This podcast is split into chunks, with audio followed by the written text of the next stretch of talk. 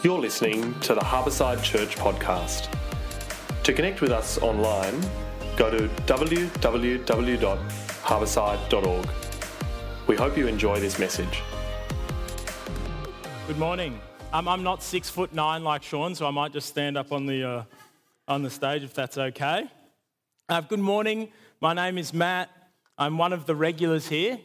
It really is a privilege to be able to stand up here this morning and uh, open up God's word with you. Normally, at this point, I'll do a little bit of an introduction, trying to convince you all that we need to look at this idea of contentment. But if you're anything like me, you probably need a talk on contentment. I certainly do. I would love some answers in this space, some methods to deal with life, something, anything to help. But we're all in very different spots when it comes to this issue or this topic of contentment and perhaps even anxiety too. And I want to acknowledge that for some of us, it's really quite a serious issue. This morning's talk, though, is less to do with the topic of anxiety and more to do with the pursuit of contentment. And although contentment and anxiety are somewhat opposites and therefore sort of related, I think what we'll see is that as we study this pursuit of contentment, we won't be able to help but sort of bump up into this topic of anxiety, sometimes a bit uncomfortably. There is really so much to say on this topic of contentment. People have spent their whole life dedicated to just studying contentment. So, needless to say, we're only going to scratch the very surface on this topic this morning. I want to clarify from the outset something that this talk isn't, or that this passage that we're looking today isn't. This passage, I think, isn't just telling us to cheer up, to suck it up, put your chin up, be more content. It's not doing that at all. Because the reality is, is that not everything is okay in the world we live in, is it? 50 people were killed in New Zealand last Friday. Over 500 are dead because of the recent cyclone in Mozambique and Zimbabwe. The Syrian war goes on. The world we live in, it, it has its troubles, doesn't it? And even your own life probably has its troubles. We lose people, don't we? Our relationships break down. We get sick. Life is difficult. And this passage isn't a passage just telling you just to suck it up, it'll be okay. Or even worse, just glass it over and just pretend to be content. The passage isn't saying that at all. So, my hope is today that we can sort of gather up the big ideas from this text to start us on or to accelerate our journey in learning the art of practiced contentment. That's my hope for today. I hope that from the text we can see or we can recognize a pattern of practice that God has given us to be able to deal with the world that we find ourselves in today. A challenging world.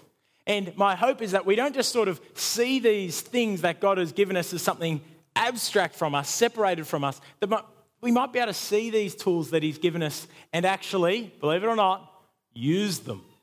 That's my hope for this morning.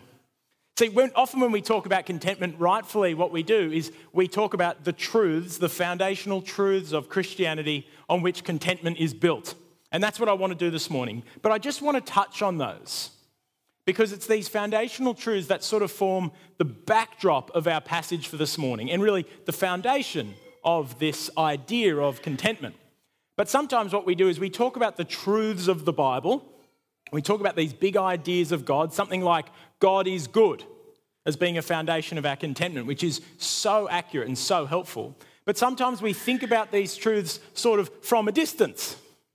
And we don't actually ask ourselves the question or discuss, well, what do we do with these truths?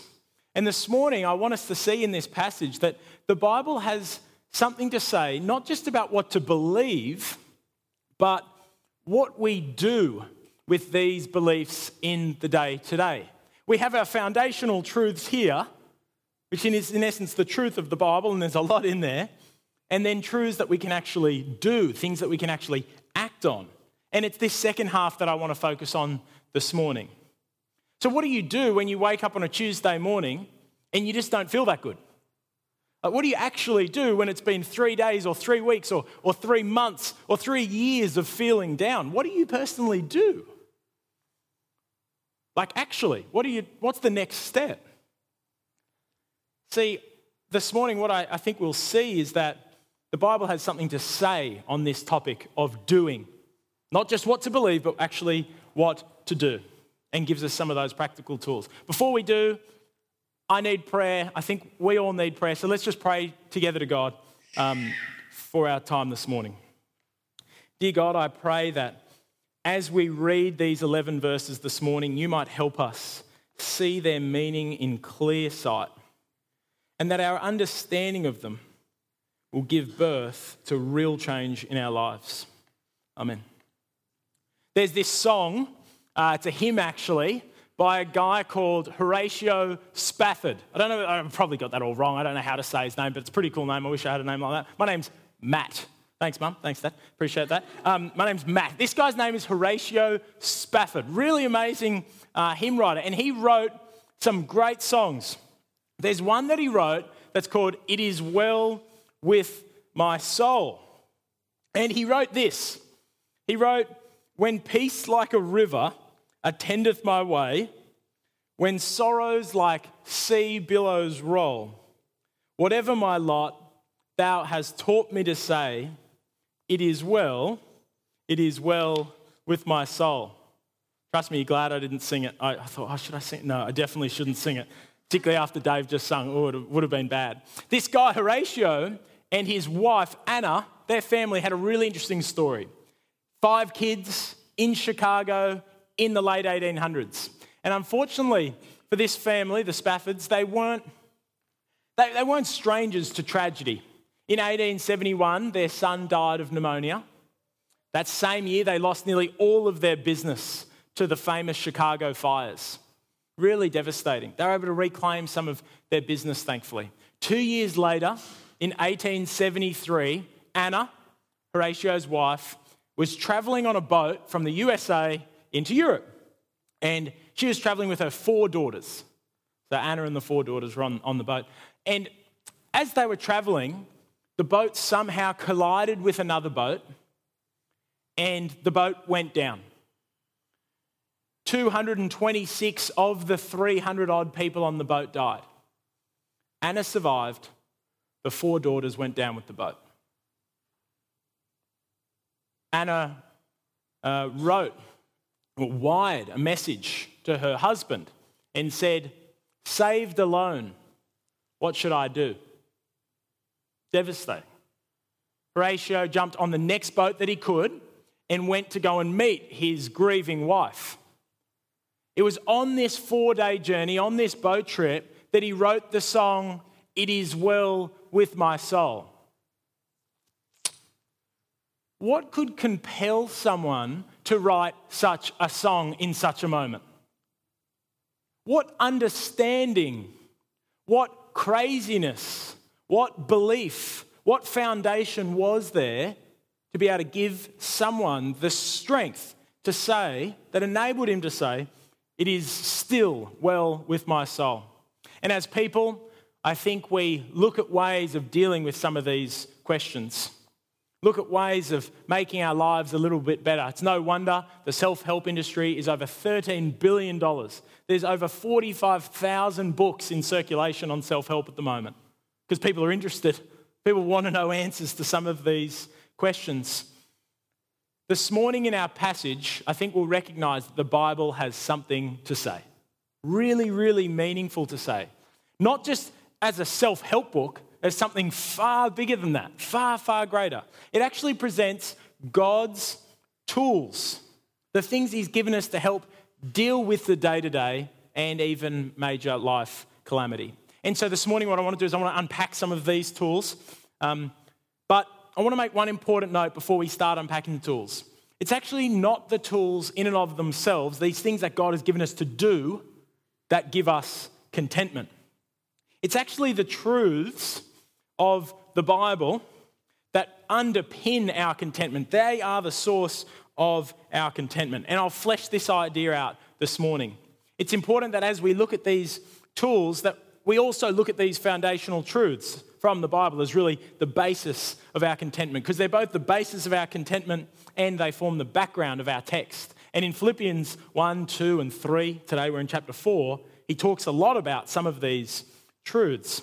And so I just want to highlight some, just some of the background, the bigger picture of what the Bible says in some big topics. We're just going to look at a few examples. I'm not going to spend much time really going into them with too much detail. But what, we'll, what you'll notice as we look at these truths is that our fa- foundational beliefs, these things to believe, and the things we do are really related, aren't they? Like what we believe and what we think and what we do is thoroughly, intrinsically related, and we'll see this in our passage. Okay. One of the very first things that we see in the Bible is that God is good. Okay, this is one big foundational element of the Bible.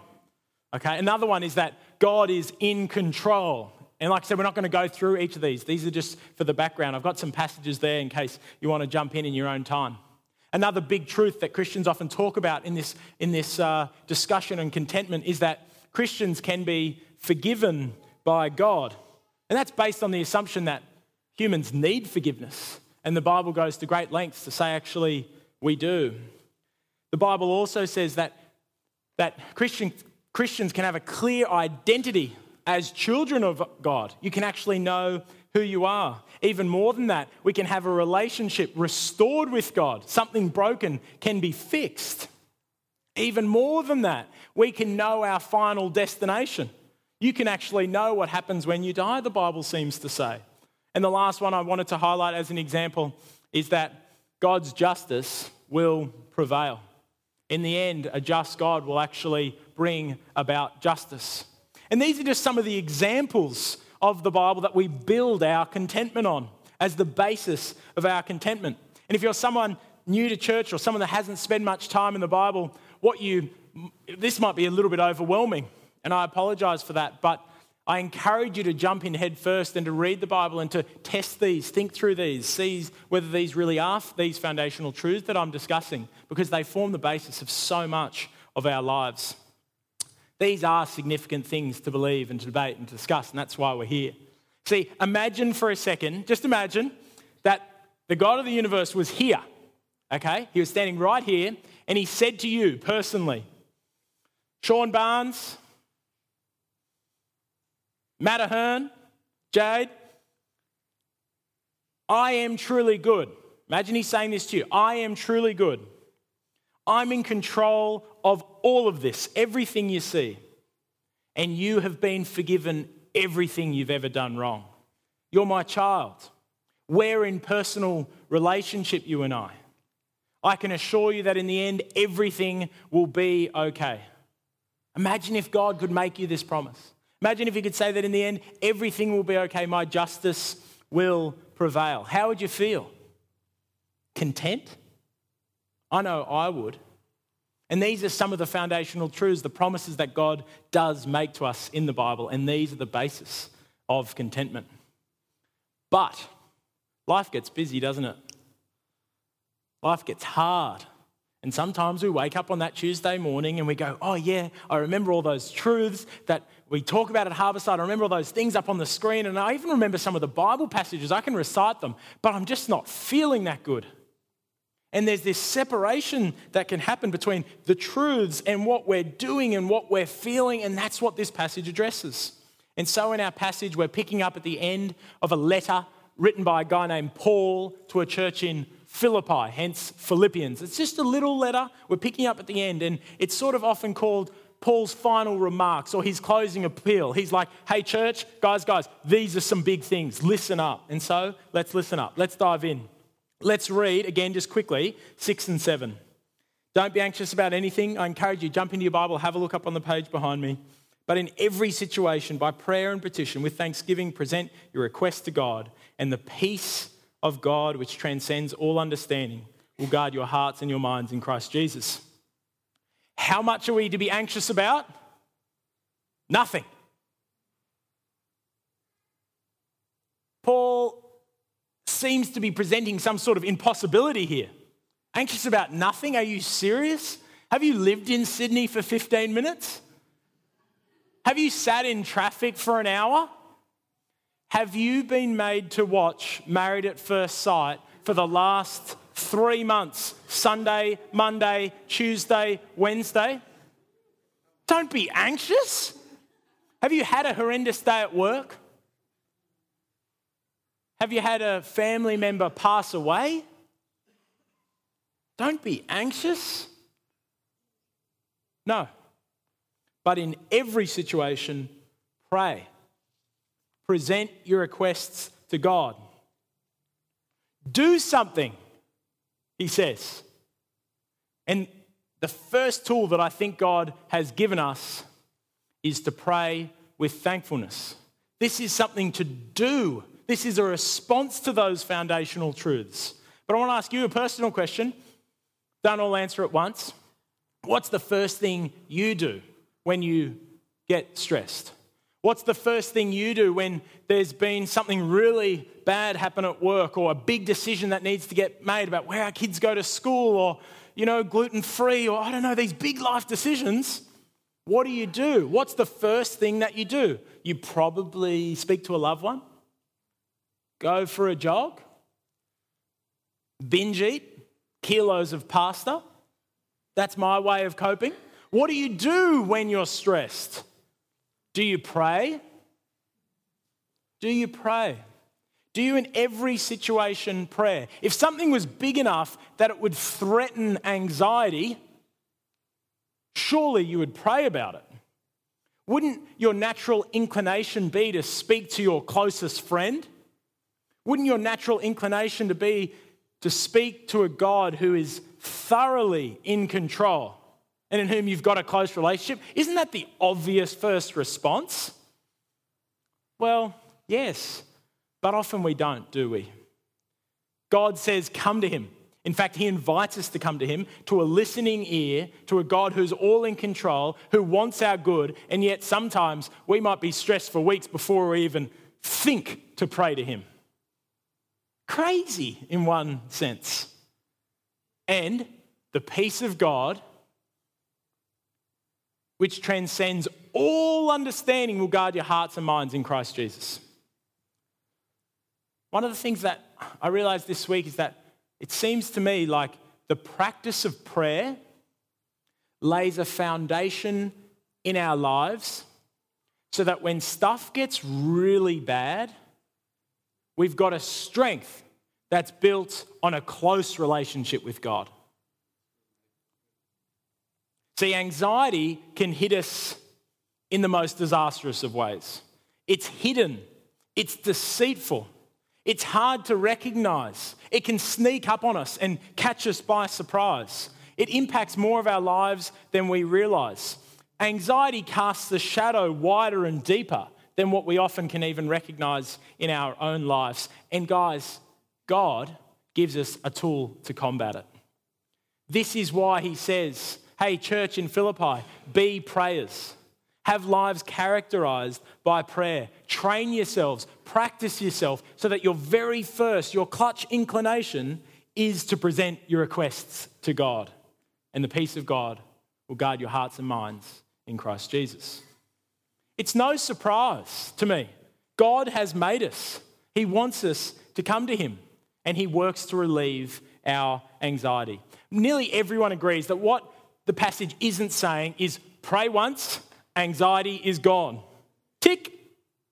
Remember, Paul here is talking to a church community and, and, and, and talking about a pattern of life, a practice pattern of prayer, about a people group who pray. They will be a people group spared of much anxiety.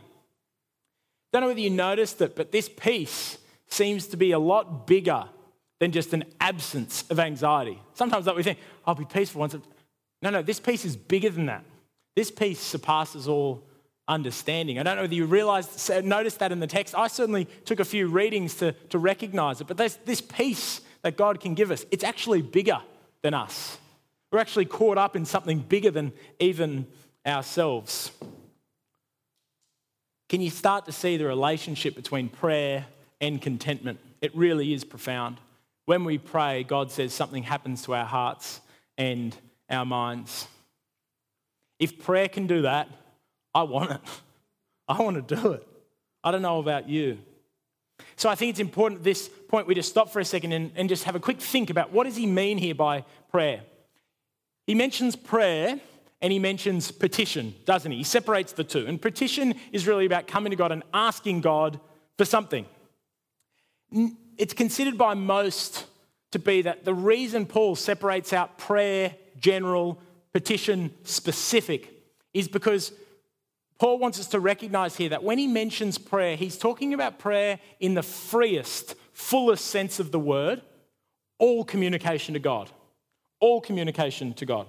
Spoken word like thanks and adoration and a lament, maybe a complaint, maybe a question, maybe it's a request, maybe it's saying sorry, but also the unspoken words of prayer like contemplation, silent submission, maybe a prayer of quiet trust.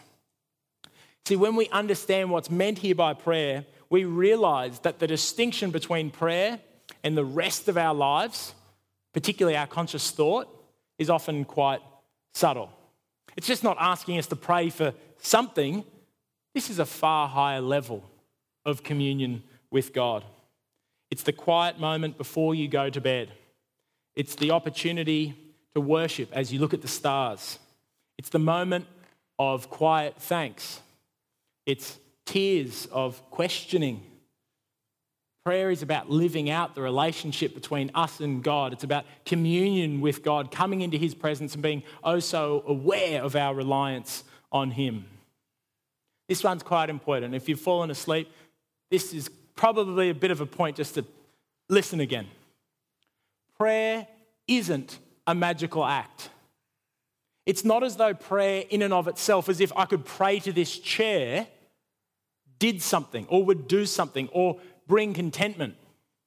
Prayer is not a magical act, but it's about the subject of our attention. It's not prayer is the magic it's about our focus point. And where is our focus point? God.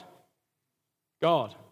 That's when our hearts and minds are changed, when we're in communion with God. Now, I just want to make one other point here about the nature of the prayer being discussed. Now, this is certainly no prayer instructional guide in the passage, but there is one critical hint that Paul gives us here. And it's one critical element of prayer, and that is thanksgiving. See, it's no coincidence here that when we come to God with a certain stance, it breeds humility in us, humility in us, and that is a position of thanksgiving as we're reminded of who God is and who we are, we can't help but be reminded of our humility. And often in times of anxiety, I'm sure you've experienced this, in times of anxiety, our attention can be monopolized. It's the great negative that's hanging over us. All of our attention and all of our focus goes towards that one thing. Last night we were out at uh, a friend's house and he was cooking dinner. And when this guy says he's going to cook dinner for you, you get there 20 minutes early, you haven't eaten for a week and a half. Like this guy's a cook.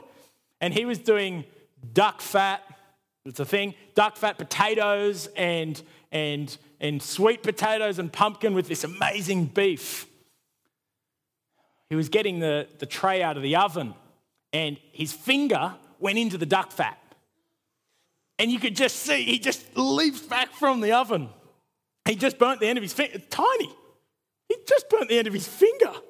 It was barely like he didn't splash it on himself. I'm like, come on, mate, relax.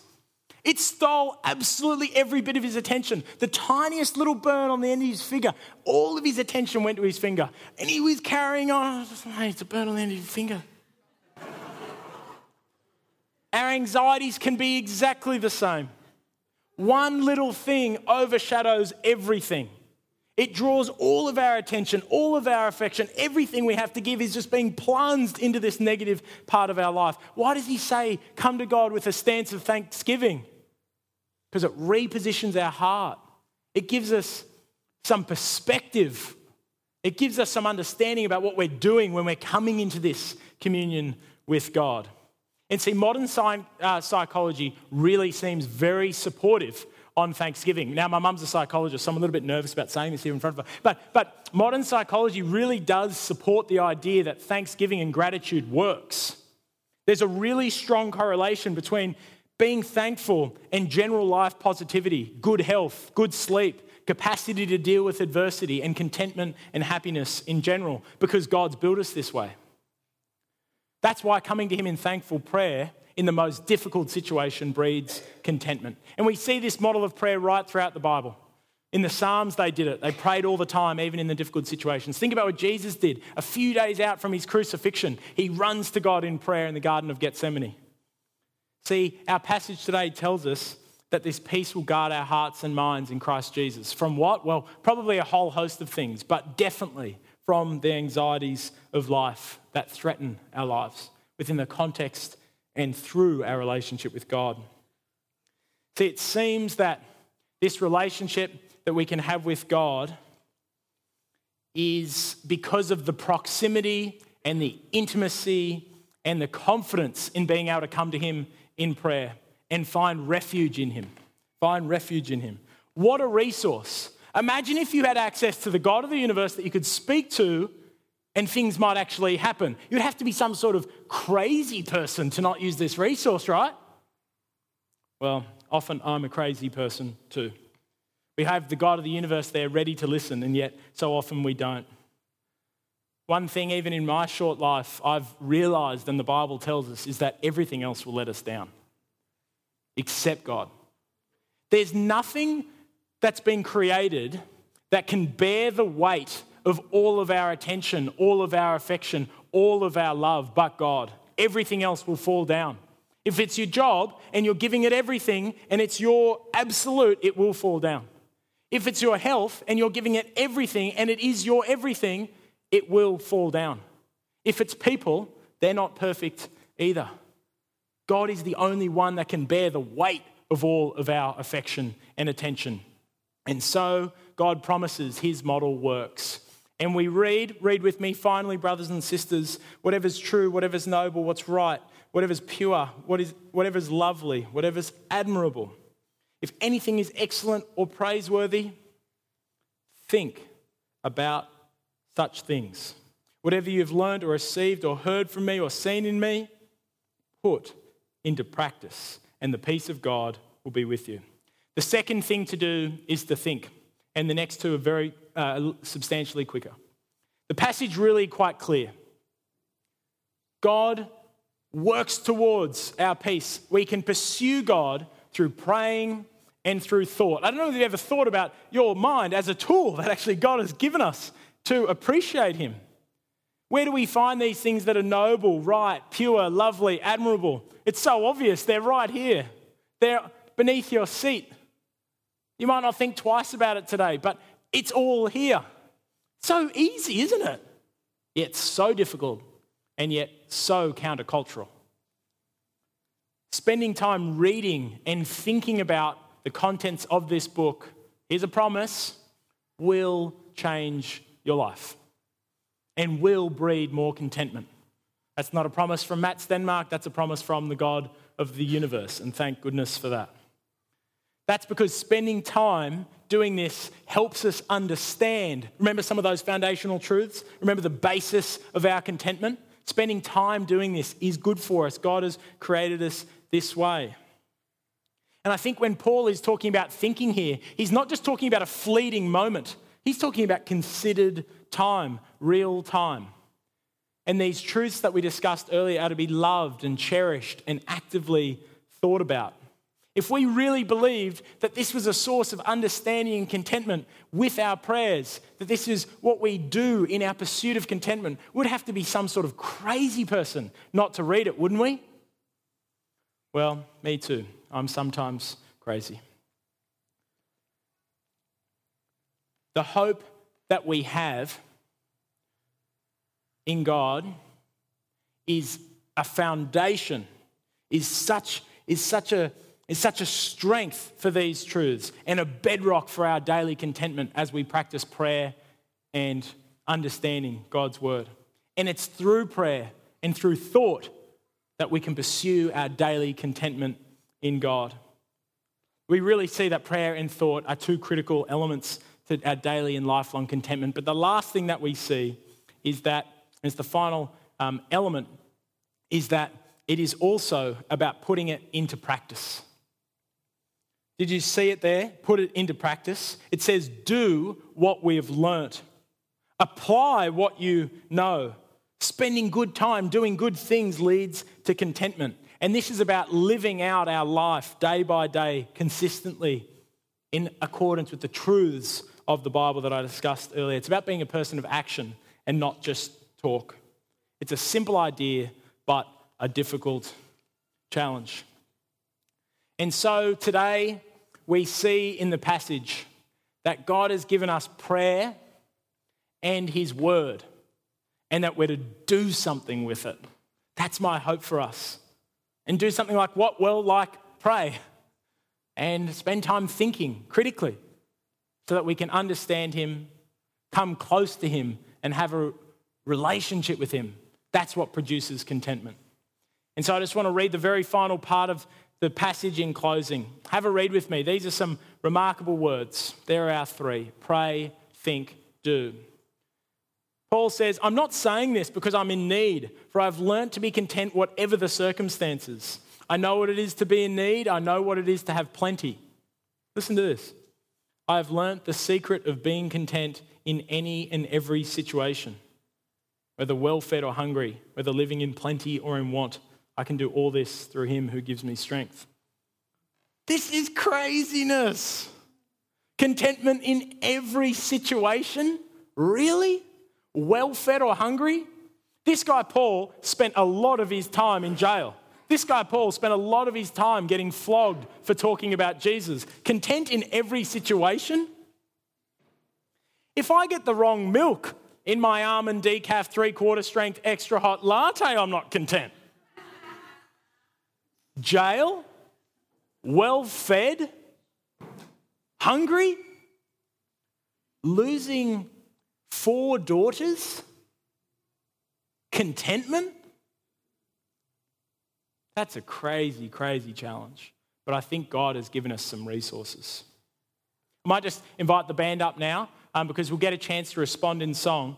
But as they do, I just want to make something, I guess, a closing and summary point. Ultimate contentment. I encourage you to listen to this part. This is my the summary of sort of what I got from this passage, I guess. Ultimate contentment is not the result of a momentary decision of our will. Hear that? Ultimate contentment, it's not the result of a momentary decision of our will as if we can just produce contentment like this. I'll just be content. I'll just decide to be content. It's not just the result of our will saying, let's do it. It's, it's not that at all. It's through the process, the process and the result of embracing God for who He is, loving His plan, in what He wants to do and knowing who we are. That's what produces contentment. And prayer and thought are two critical tools God has given us to help us understand and to love Him. Contentment isn't something we do, it's something we're taught as we come to God and spend communion, time in communion with Him. It's not a fake happy, is it? It's not about putting on a smile, glossing over, and saying, it's all okay in the world. It's not. But it's about being able to say, about being able to know that God has given us capacity for contentment so that even through tears, we can say, It is well with my soul. When the tragedy of life comes, and for most of us it will at some point, we can say, because of who God is and not because of who we are, because of our communion with God, because of our love and our relationship with God, practiced through prayer and thought, we can say, It is well with my soul. Are you content? My prayer is that each of us in the room would come to God and find our contentment in Him.